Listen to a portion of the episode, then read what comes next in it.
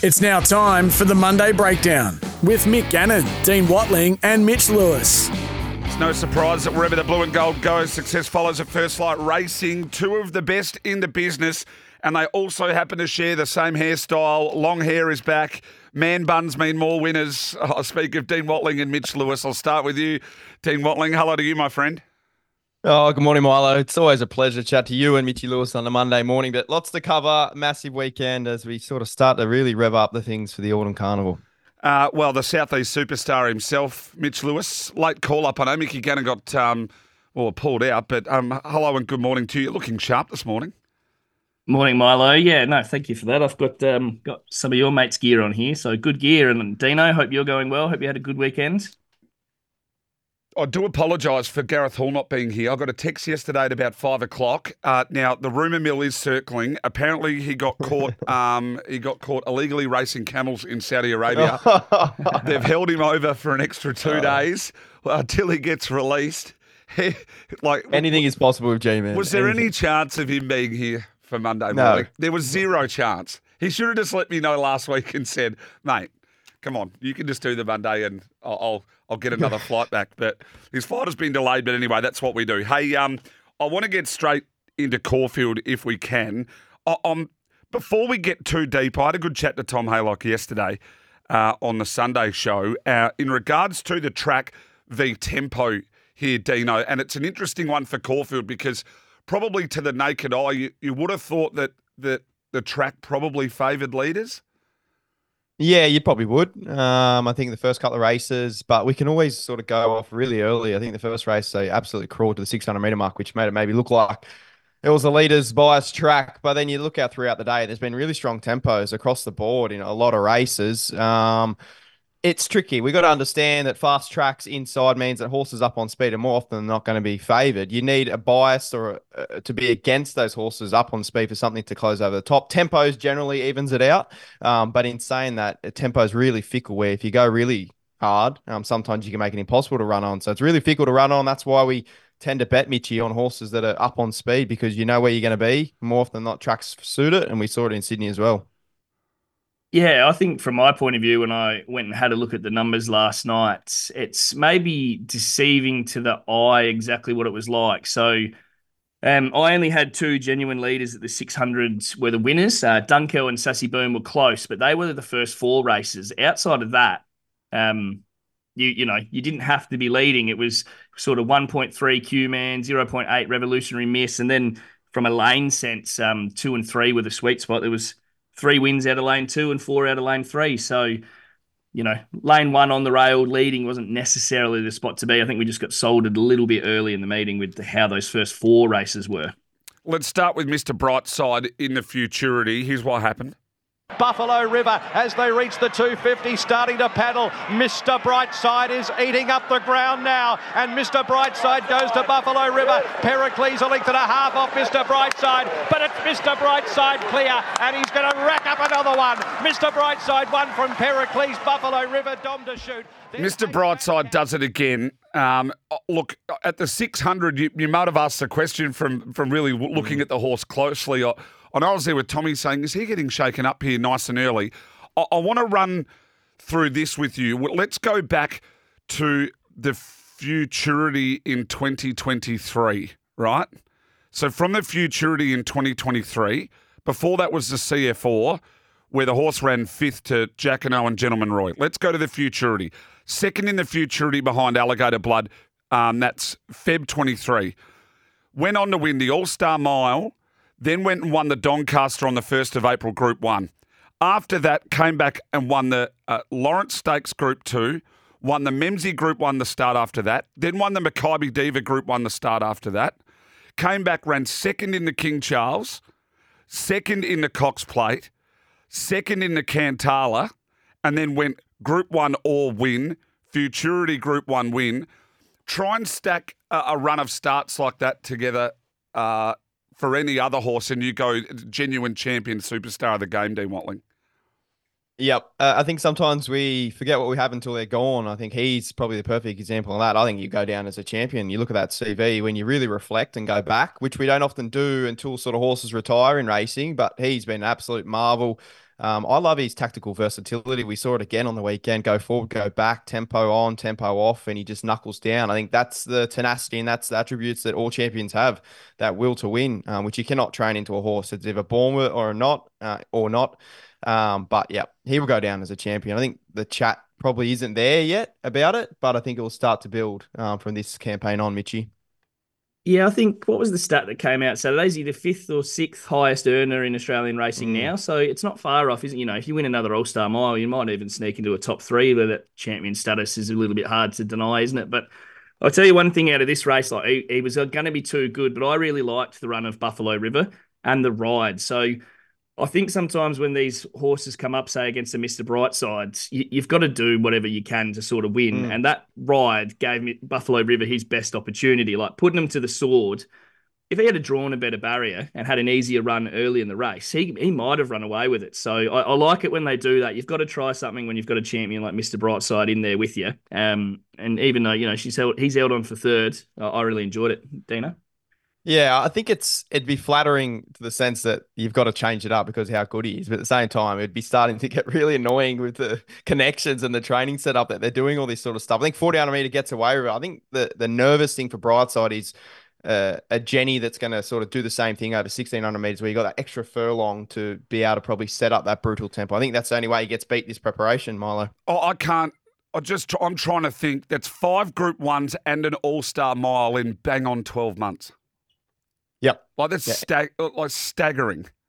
He's two Doncasters. I think that's the, the, most underrated stat to be able to do that with a top weight and win two Doncasters. He's uh, yeah, absolutely staggering. Um, where, uh, where, how long can he keep doing this?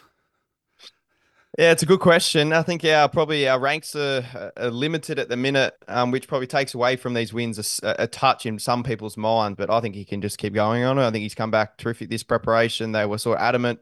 JD was on the program two weeks ago, and they said they've left plenty in the tank for late in the prep. Um, he sort of had a big spring carnival, which was my concern, and he probably had every possible chance to be flat there second up off a really brutally run first up race when he was giving away race fitness. So where to next? Um, I'm sure the team has it all planned out, and Gareth probably knows, and everyone probably knows. But um, I think he just keeps turning up and doing it. And it'd be a surprise. He probably hasn't had the races run to suit these first two starts. So imagine when he gets the perfect setup, he could just absolutely well, blow him away. Well, do they do the same as they did last year? All Star Mile into the Doncaster. That's what he did. He won both. He's even money uh, at the moment in the All Star mm. Mile.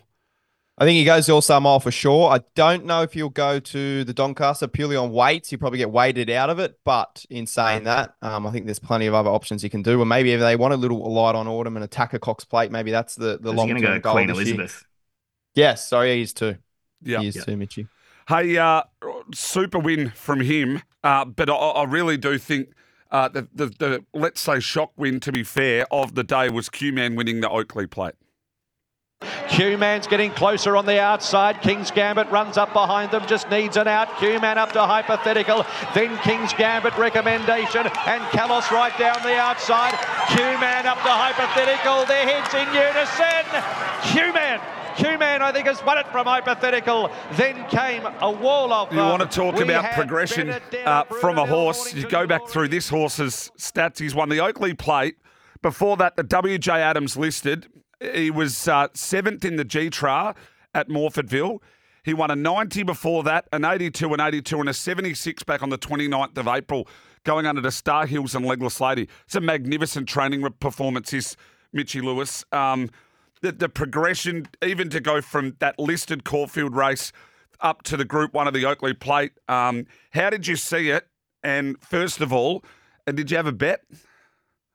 Oh, I didn't back him. No, I was leaning towards Sharippa more of the two, uh, but I had him in the quaddy. So I, I thought from barrier two, he did exactly what he was going to do, go forwards. And if the track had an inkling of leader bias, um, it was going to set him up nicely. I, I sort of, if you look at the tempo of this race, um, hypothetical and Queman were allowed sort of to not go too hard. If we're looking at all benchmark stats, that was pretty hard. But if you're looking at class stats, so in Group One level, they were a length and a half slower than the average. So they've actually been allowed to have a little bit of a break there in the first 600 before sort of running away with it. Oh, it's like you said, that training performance unbelievable. Um, the Oxlades are flying. Sharippa flew down as well. He missed the kick and was the fastest closing splits of the day. So they're absolutely flying. Um, SA forms stacking up. You know, you might laugh a little bit, Miles, but you know some of these horses. Those BM82s he was competing in were pretty competitive races back at Morphettville. Like horses like Keep Reading and those, they're reasonable level horses, and he's probably just found the right Group One. That there was no Group One winner in it.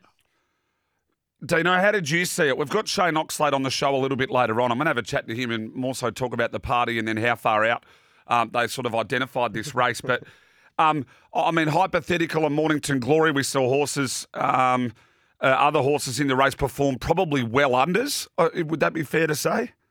Yeah, definitely. Probably the one that you want to talk about is King's Gambit, who got an absolute peach from gate one from Jamie Kah. And I think it just concludes that these three year olds, uh, 1400 meters and under, are just uh, probably an average bunch this time of the year. Um, I think he was the last one that could probably stand up for that distance. I think 1600 meter plus, we've got a couple of nice ones who can maybe stack up against the older horses, but I doubt we'll see a sprinting three year old really match it up with the older horses. And I think if you're ever going to do it, it was in the Oakleigh Plate on the weekend. I know it was a, a terrific win by Queman, but if we're going to be frank, it's probably not a vintage um, Oakleigh Plate overall. Um, still a terrific story, etc will I follow many of these horses out of it? Depends where they go. I think we've got to be really careful following the form out of this in the sense of into group threes or group twos or group one races.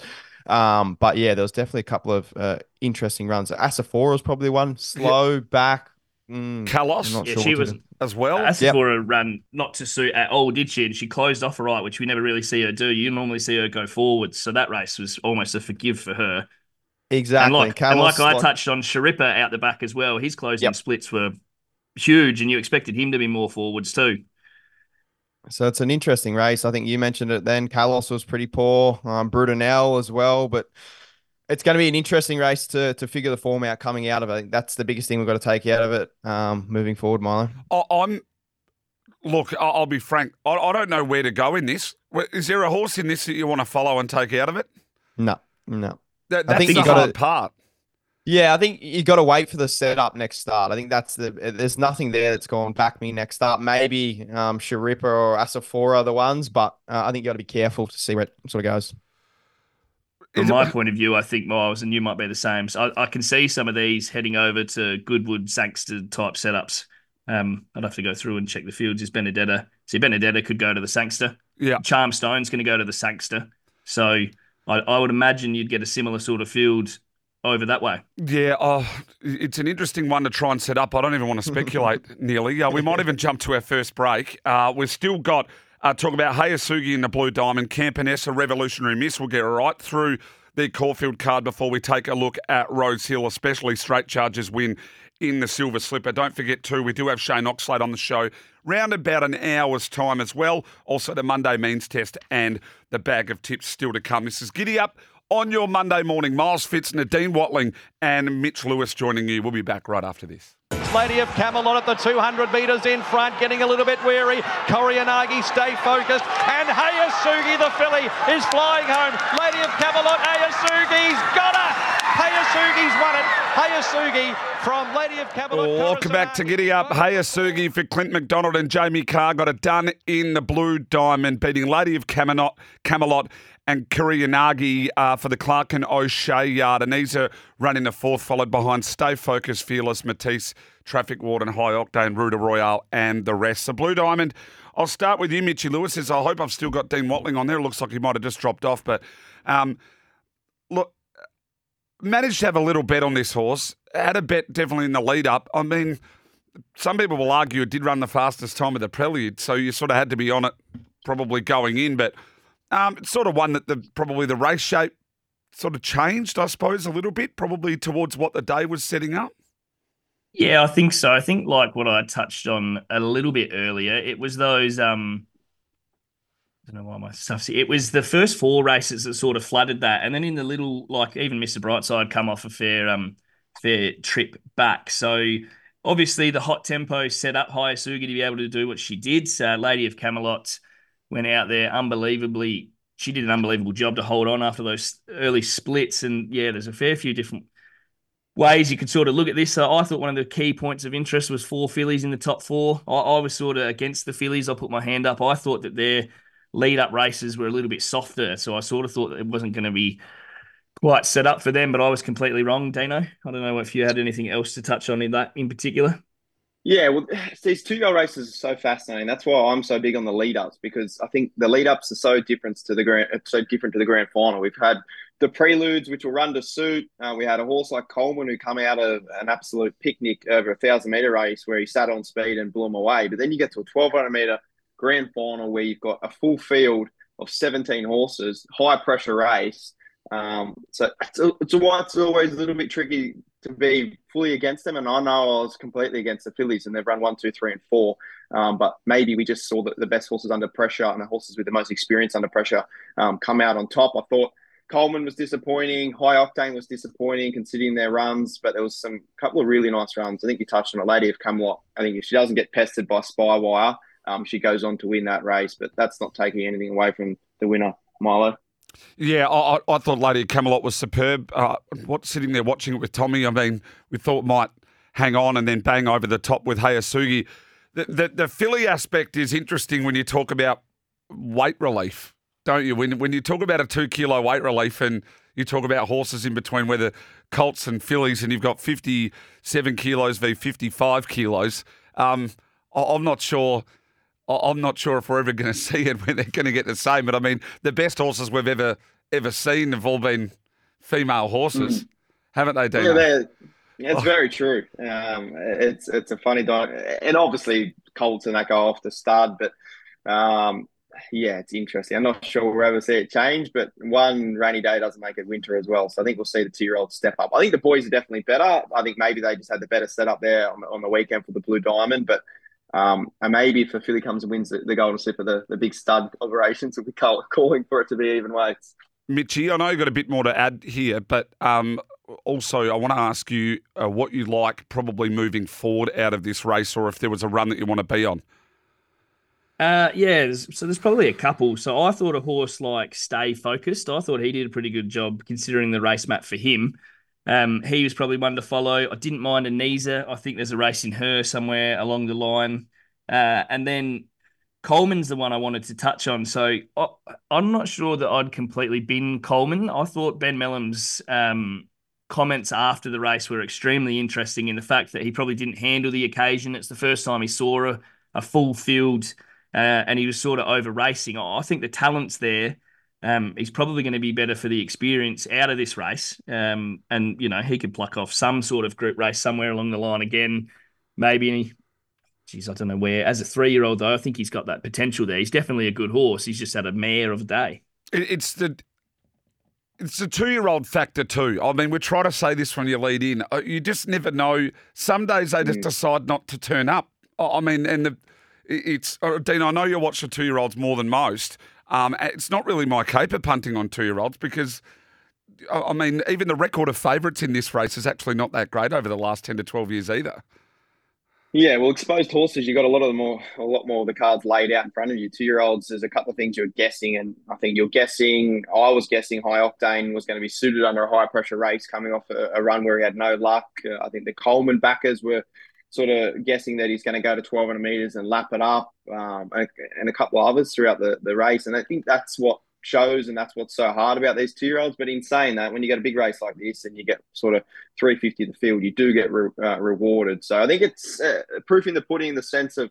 I love the historical data in this. I think 20 of the last 24 winners have come through the preludes. Um, so that's the key lead up for that. If we can look at history and look at what's worked in the past, I think that's a, a, terrific guide for the future, and that's what I use big in my punting. Did I get it right on the weekend? No, you probably get it um, wrong more often than not. But I love the challenge of these TRIs; they're terrific.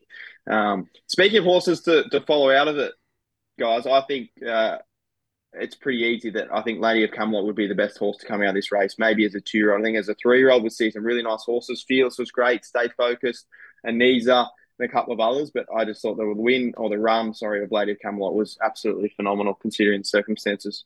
Any of these um, maybe have a threat in the slipper?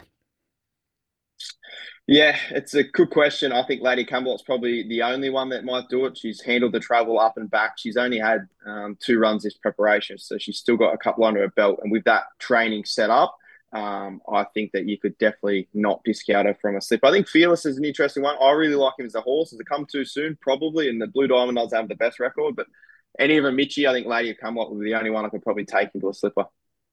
Yeah, I'm not sure on Lady of Camelot in the slipper. So I think, you know, she's obviously down here for a reason. The other ones, the stable mates, are going to be a lot harder to beat, I'd say, up from the, that stayed in New South Wales. Look, Hayasugi might get a similar run race if she went. That they would have a. They're obviously going to have a hot tempo in that race, and if the run presents, it's pretty hard to knock what she's been able to do recently. So, apart from those two, yeah, I, I can't see much. I'd be surprised if either of them did it. I'd be leaning towards Hayasugi being the better hope, in my opinion. Well, and the, the market's interesting with Bet three six five. Of course, Stormboy three dollars, Switzerland seven dollars, Straight Charge nine, Lady of Camelot eleven, Bodyguard thirteen uh, obviously was the scratching. Espionage 13, Shangri La Express 13, Fully Lit 17. You've got Hayasugi 21, Fearless 26, uh, Kuriyanagi at 34, Stay Focused 34. So, yeah, they're not sort of the $11 um, Lady of Camelot uh, and $21 Hayasugi. So they've certainly got Lady of Camelot ahead in the market with Bet365 for the slipper. Gentlemen, we might take a break when we come back on the other side of this. We've still got Campionessa, Revolutionary Miss, and the rest of the Caulfield card to look at. We'll turn our attention to Rose Hill, also a look at Morphettville, and we might want to touch on a race of a horse that, well, its name was really hard to pronounce. It ran at Canterbury, uh, and we'll talk about that on the other side of this. Dean Watling, plenty more to come on uh, the weekend re- uh, weekend review, the Monday breakdown, should I say. Miles Fitz and the Dean Watling and Mitch Lewis back right after these news headlines. Campionessa's getting through. Then Vow and Declare, Foxy Cleopatra, and Gold Trip starting to launch. Unusual culture at the 200. Campionessa trying to pick it up from Vow and Declare and Gold Trip late. Campionessa, 100 to go. Vow and Declare sticking with her. Vow and Declare and Campionessa. It's a head bobber. Campionessa. One for the punters there in the Peter Young over the 1800 Campionessa for the Walker team and Mickey D uh, just nosing out Vow and Declare and Gold Trip. Uh, Mitchy Lewis, I'll start with you on this one. Um, geez, I, I, thought I thought the old boy Vow and Declare was going to pinch it. I thought he was going to pinch it. Yeah, he's. Uh, we, uh, me and Dino were just talking about him off the air. He's very underrated in the type, isn't he? That we he's been potted for so long after he won that Melbourne Cup, but he, geez, he puts in some fights, doesn't he? He never really likes to give up. So, yeah, I thought he was going to win as well. You know, he he's obviously that resuming like that's impressive, and same for Gold Trip. They were both really, really impressive. I've got question marks on Campionessa now. I don't really know where you'd go, given you've sort of had a you know fitness under your belt, and you've nearly got run down by those other two. So up in trip obviously is going to suit other horses more. I just I'd be interested to see what the target is now that you're over here in Australia.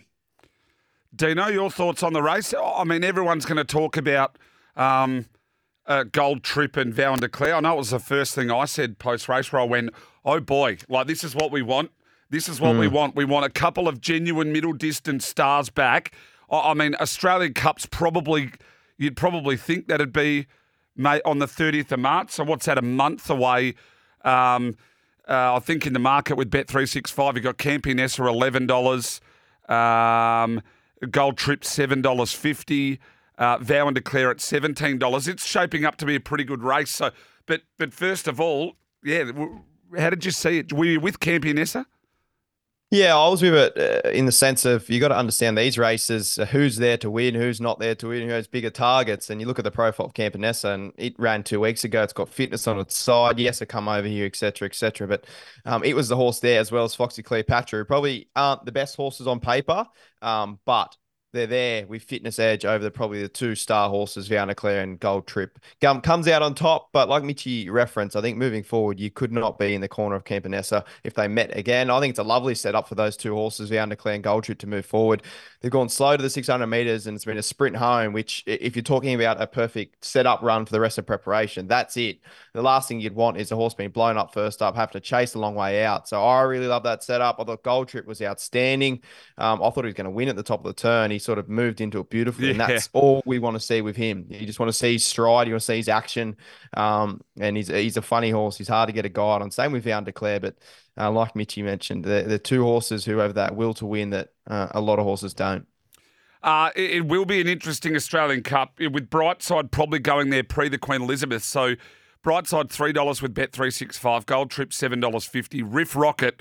I mean, from what we've seen from that horse, seven dollars fifty. Legato at nine dollars.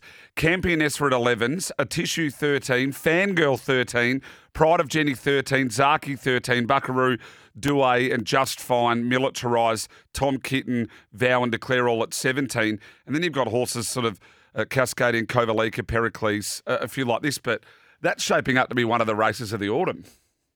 Yeah, if they all turn up, it definitely will be. I think the setup for them will be interesting, Mitchy. We see probably, I know the Hayes camp were really keen on Loft pre race. What do we do with Foxy Cleopatra? But I think you make a good point, Milo. These good horses are back and they're in form, and that just gets you a little bit more excited for the Autumn Carnival.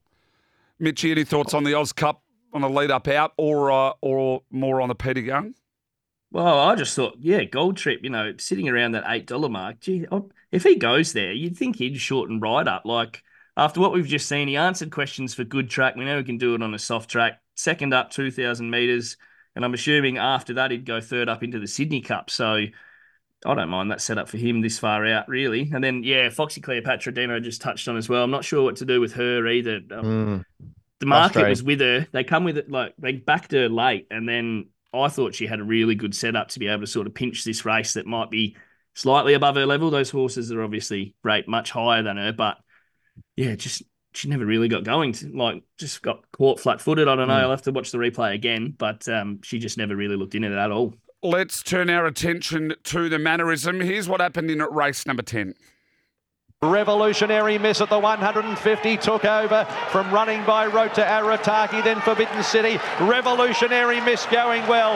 The mare in form, and Revolutionary miss won it from running by Vagrant Photo 4 I return. Really remember this part of the day. By the time I got to this race, I, I, I managed to tip the winner. Oh, I think we had the first three of the trifecta in our group, but I don't remember leaving with any money. So hmm. I, am not sure. I'm not sure really what happened here. If one of you guys want to talk about it.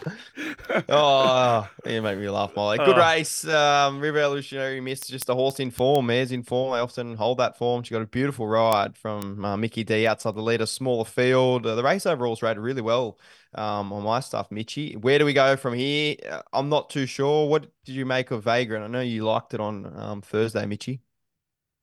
Yeah, I I was sort of, you know, it's easy when you do the form on Wednesday night and then you put it out there Thursday. I was concerned barrier one for its running style. They settled a little bit more forwards. I sort of thought Vagrant had every chance. I was impressed by running by. Um, I think we also touched on that you know, you got to forgive some of these horses for one run every now and then, and she was flying as well. So I think there's mm. a few, like you said, the race rated quite well. I think oh, you could probably follow Vagrant. I'll be keen to see where running by goes next, and then geez, outside of that, it thins out pretty quick, doesn't I, it? I, yeah, I, I think I think there's a few in that race so that you can. I, I mean. Uh, Vagrant, Eternal Flame's been thereabouts and heavily supported for some time, but I think this race will actually end up setting up um, for some horses going forward. I, I, think this is a race that we can we can keep an eye on. I know it's only a Group Three here over the fourteen hundred, but I, I, think this race is probably a race that that might have a few winners come out of it. Oh, did you not see it like that, or was was I on my own? Uh, I just think it's a, a, limited group three in the sense that it probably just gets harder from here. I think the hardest thing is I probably don't want to follow nothing out of it from now, but if they turn up in the right setup next start, I think you can definitely trust his form. I think the race rated really well, but it's hard to forecast where they're going to go to. Revolutionary Miss is now deep into a preparation. Does she have upside? I doubt it, but if she can hold a form, she can knock off a race like this. I just think on paper, Mitchie is probably not a vintage group three for me. Again, Miles, I think there's a couple that you could maybe follow over to the Sangster because uh, you know I was talking to Dino after you, we know more that you know that Sangster for the three and the four year olds it's an easy one that some of these horses can target. So your your shuffle dancer or your running buys that can are still eligible for that race it sets up nice for a horse, say, running by who might draw barrier four, five, or six, got enough speed. That's sort of where I'm looking as potentially some of them could go. Maybe I was just a little biased because it was, I think, probably the only winner I found at Caulfield for the entire day. so, you would have found Mr. Brightside. Oh, yeah, look, yeah, no, geez, great tip. Yeah, great tip on Brightside. Yeah. hey, let's turn our attention. I want to, uh, before we get no, we, we, we will. We'll start on Rosehill. I, I want to go straight to the Silver Slipper Stakes. Um, Superb with Dino. This is where I, I, did have a bit of a crack. I know you had a crack. I know Tommy Haylock had a crack. We're all keen on straight charge. Here's what happened in the Silver Slipper. Straight charge is charging to the wire and off to the golden slipper. Straight charge led all the way from the stablemate espionage. It was really chipping in late, pulled the margin back to a length. Erno's Cuba clear third, then Embassy, Celerity. Yeah, I, I thought it was a super win. Um, how, how did you have it, Dino? This is your neck of the woods and you're all over it. Yep, I love the win. I love the horse. I think the top two are easily the two horses to take out of the race. Uh, I know we're keen pre-race, and I was even keener after 50 metres when Embassy missed the kick. I just thought, oh, we're going to get it all on our own, which it did. Interesting to see Espionage sort of could have led the race, but handed Nash up, didn't decided, it? Yeah, handed up, and it sort of didn't like it over race, and it led in its previous trial prior to that. So uh, that was very interesting. Loved the ride by Tim Clark. He didn't really mind where he was. He sort of slipped up, didn't come across, stuck to the better lanes and angled off the turn and got to the best lanes in the straight. Is there much between them? Probably not. I think Espionage ran the third fastest last 200 in the entire meeting. So if you flip the script and have Espionage in front of Straight Charge in the run, do they turn the tables? I'm not sure. Um, I think it was Straight Charge's race, but moving forward, I think Espionage might turn out to be the better horse. I think he just his wheels look like he spun a little bit on that sort of sticky wet track as well. So maybe back to a firmer track, we'll see that horse improve. But I think two proper colts moving forward out of the um, Silver Slipper. Did you catch a Silver Slipper, Mitchy?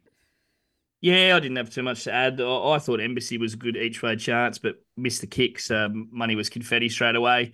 And then straight charge, you know, just add it to the Waterhouse Bott team that we're going to see in the slipper. It's like, mm. yeah, I, I was talking to Dino before as well. It's it's going to be such an interesting slipper to map because there's going to be tempo galore. yeah. It's, Which are all from the one stable. Yeah. yeah.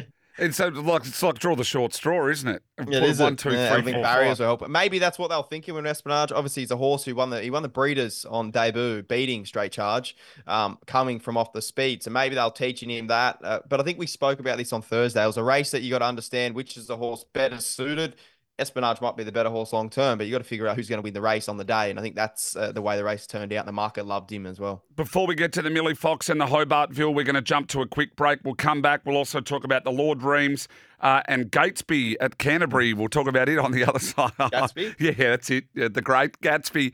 Uh, uh, also, horses to follow from the meeting over the next sort of 15 to 25 minutes. This is Giddy Up and the Monday Breakdown. Miles Fitzner and two of the best in the business, Dean Watling and Mitch Lewis. You can go to Form Guide Breakdowns or deanwatling.com to go follow these two boys. We'll be back right after this. It's Zougotcha on the outside of Lady Laguna. Zougotcha ahead in front to Lady Laguna. Clear from Madame Pommery. It's Zougotcha looking down the lady. Yep, got her all right. Zoo, gotcha. ran down the favourite Lady Laguna. Welcome Madame back to Pommery the Monday Breakdown. Miles Fitzner, Dean Watling, Mitch Lewis. Zoo, gotcha. winning the Millie Fox.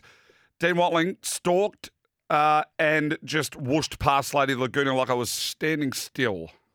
Yep, pounced a terrific ride by J Mac. Um, I think if Tyler Schiller probably had his time back, he would ride Lady Laguna a little bit different. He sort of he let up fine, that was all good, but then he got to the straight and he sort of hugged the inside, which we knew was clearly off by race seven. I think lanes five plus were the key. When you go look at back at straight charge, uh, straight charges ride where he sort of got to the middle part of the track. I think if he goes there Lady Laguna maybe holds on, but terrific ride by J Mac. It was an absolute peach. Stalked, pounced, and won the race. Um, they've gone really slowly to the 600 meter mark, which has probably set it up for those two to fight it out. The runs in behind Madame Pommery, Vienna Princess was really good. So I think it's a race that don't look too much into their performances. Maybe look next start with a higher pressure race. I think they'll stand up and the late money for Vienna Princess is what caught my eye. They really liked her in the market late, so that's probably one to follow out of the race. But yeah, really good from Zougotcha. Back to 1300 metres, not trained as an Everest horse, and we see the best of her.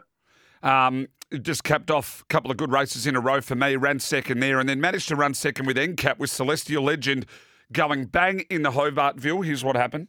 Celestial Legend's out now, and here he comes. Celestial Legend moved up, took the lead in the Hobartville Stakes, and he's starting to draw away. It's been a long time between drinks for Les Bridge, but that's his second Hobartville beating in cap. Yeah, it wasn't a long time between drinks for me either, Dino. I'll go straight to the bar to get another one. well, we need to get someone that stands out in front of Rosehill and Randwick and tells us when Les Bridge is on course because more often than not, when he turns up on race day or turns up to the track, his horses win. So he turned up there and I love him as a trainer. I love his post race interviews. He's he's nice and frank and to the point. But um, I think we've all been waiting for Celestial Legend to do this. He's always sort of touted that form. He's a little bit plain first up, but he rocketed. Um, he's second up, and I don't think any horse in the race can probably turn the tails on him next start. Tom Kitten maybe, but he's becoming really, really frustrating for me. I think the only time I'll back Tom Kitten in the future is where I see tactics change, where they're going to use him up. I think he's probably not a horse that can get back and run on, especially on a wet track. Um, we saw his booming win before a spell when he was up on speed. Maybe he just needs 2,000 metres this prep. Maybe he's dour and maybe he needs a dry track. But I thought he was probably, his run was a pass mark. But I think the winner's the only one you can take out of this, Mitchy. Yeah, no, I, that's what I was going to say as well. I thought Celestial Legend showed he's probably got more more upside considering how lightly raced he is. And yeah, Tom Kitten, look, I was with Tom Kitten. I was reasonably keen and I just thought he thought he looked a little bit flat. I thought he got out mm. good enough and then ended up midfield and then just never really got going. Whether or not that was the track or not, I'm not 100% sure. But yeah, you've covered this race pretty well, Dana. Is Tom Kitten giving kin vibes?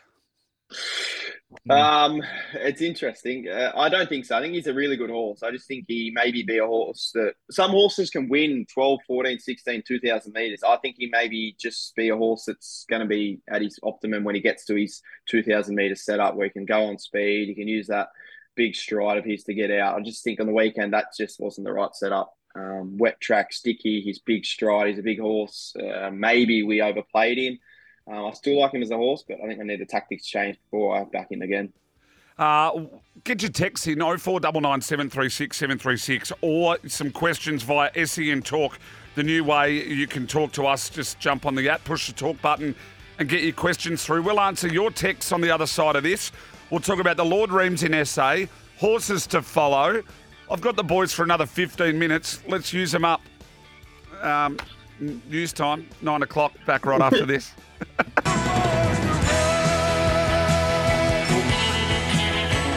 Welcome back to Giddy Up, 9.04 a.m. The Monday Breakdown, Miles Fitz and the Dean Watling, Mitch Lewis. Text machine firing up. We'd love to hear from you, 0499 736 736. Uh, if Sharippa didn't have to settle last and was able to get a good run, it would have bolted over the top, and the late section will show that. I think it's currently a good bet at a big price in the new market. Your thoughts? I'll start with you, Mitch. Yeah, the only thing I've got on that is that the fact that he missed the kick and he didn't get caught up in the early tempo, he's had enough in the tank to be able to flash late. So, yeah, I agree. I'm not sure about the Newmarket. I think they'll come back and float. I'm still floating the idea that um, one of these Oxlade horses, somebody in WA should uh, offer him a quokka slot. But I would imagine maybe Sharippa has to freshen up now and they'll target the Goodwood. Um, Dino? Yep, uh, terrific run. I think it's a different setup though, uh, going to a Newmarket. What I would say is the positive is uh, her form, her win there down the straight. I think that probably suits her compared to Caulfield. Maybe that's what they learn out of. But I go Mitchy. I think probably that rung below is her setup at the minute. Not bad from Cooper. I always question that when you're talking about horses in the run, if there's more than one if, you don't worry about it. So if it didn't settle last and if it had a good run, it would have bolted over the top, right? I don't mind that. Yeah. So if there's more than one if, you normally if it got out, it wins. Like you can have go with one. But if there are two ifs, if there are two ifs, yeah. If it was faster, yeah. If, if, it, if, it, if it wasn't as slow, uh, and if it was a little bit better horse, and if it was a little bit weaker race, it would have won the race. if there's no other horses around it. Geez, I'm sounding like Tom Haylock here with a few ifs, aren't I? Um, especially yeah. after the other weekend. Um, Tommy Haylock. hey, uh, Milo, do you really think a two kilo weight difference over six furlongs really makes a difference? I doubt it. It's a good question. Um, but, well, the results would show that it maybe did, but whether or not they're just better. But weight does make it. I know it's only a shorter distance, but weight still weight. Dino? Yeah, it is. Yeah, well, well, they wouldn't do it if it didn't make a difference. I think that. Uh, be no point, but it'll be the same way. Exactly. Um, so obviously makes a difference. Um, but that's probably out of my league to discuss all that sort of stuff. While I just try to find the winner of the race. Hi guys, I agree with Dean about Fearless. Does the team think it's likely that they dodge the slipper and wait for the size and the champagne? Great show, Dave in Frankston South. Dino.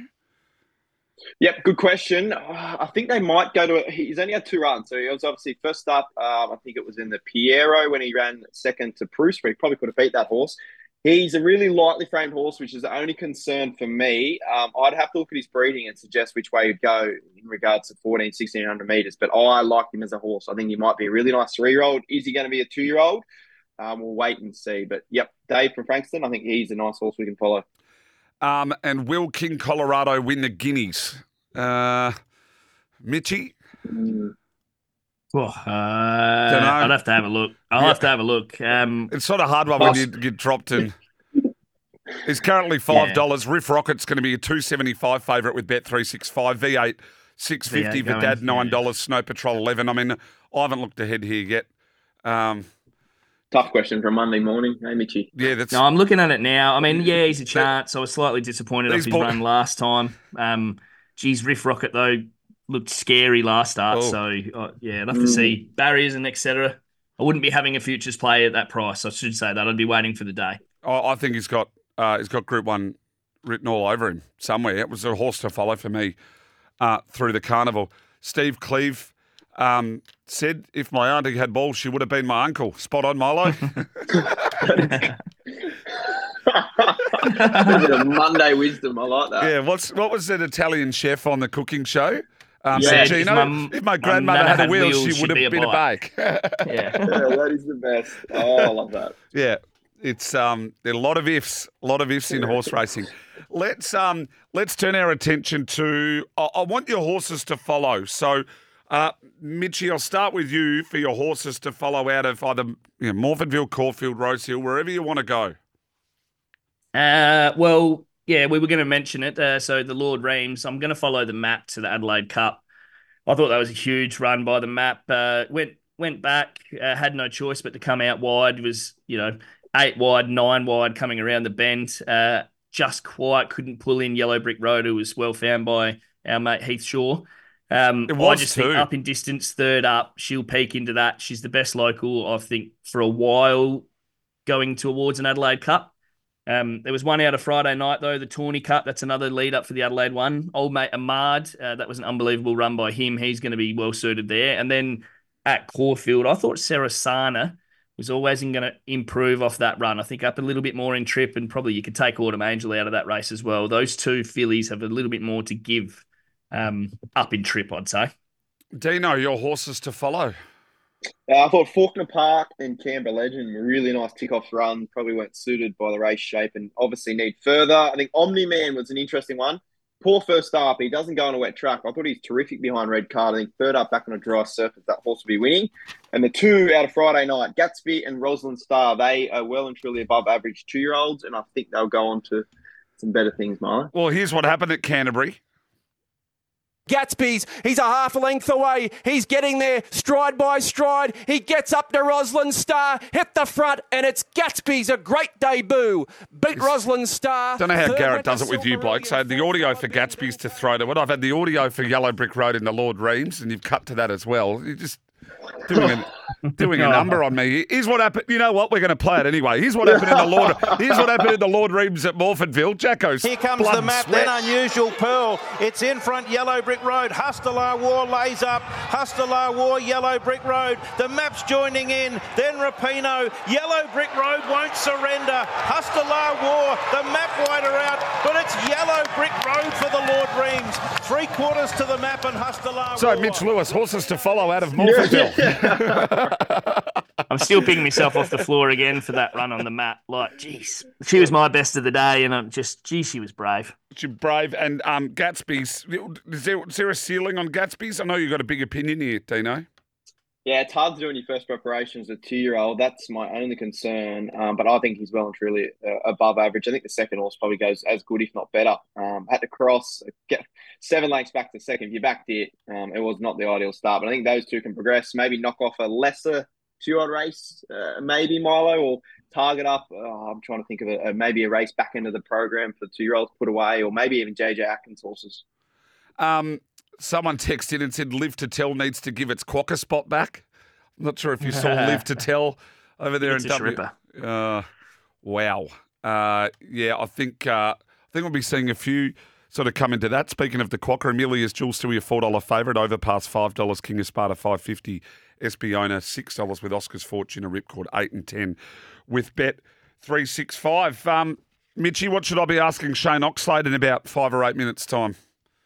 Just ask him uh, what else he's got in the stable. I know that. Uh, remember that Nasho? That was another one that was handy as well.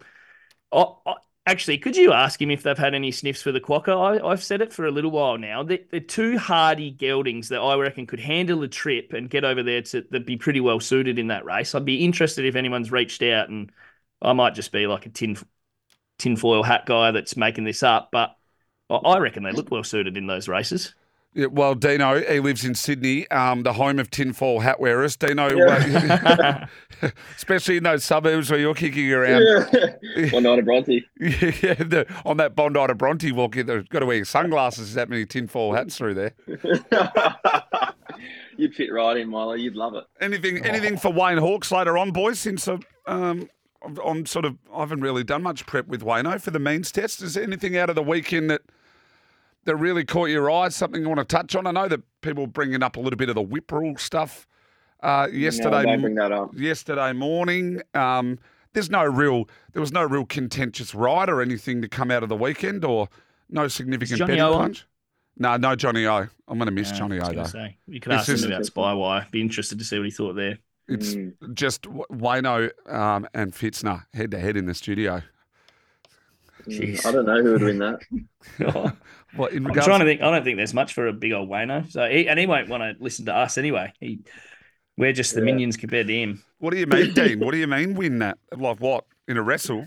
Yeah, in a wrestle. Oh, I, I, yeah, I don't know. I reckon he could have me covered in a wrestle. Yeah, I'm not sure. I would probably have me covered in the red wine department too. I think too. hey, gentlemen, appreciate your time as always for the Monday breakdown. Have I got either of you a little bit later for a bag of tips? No not this morning. Uh, appreciate your time. As always, you're two of the best in the business. Both of you are air- airborne. You're definitely well taught, well mentored um, by a couple of uh, a couple of superstar blokes. But uh, Mitchy Lewis, Steve Watling, appreciate your time.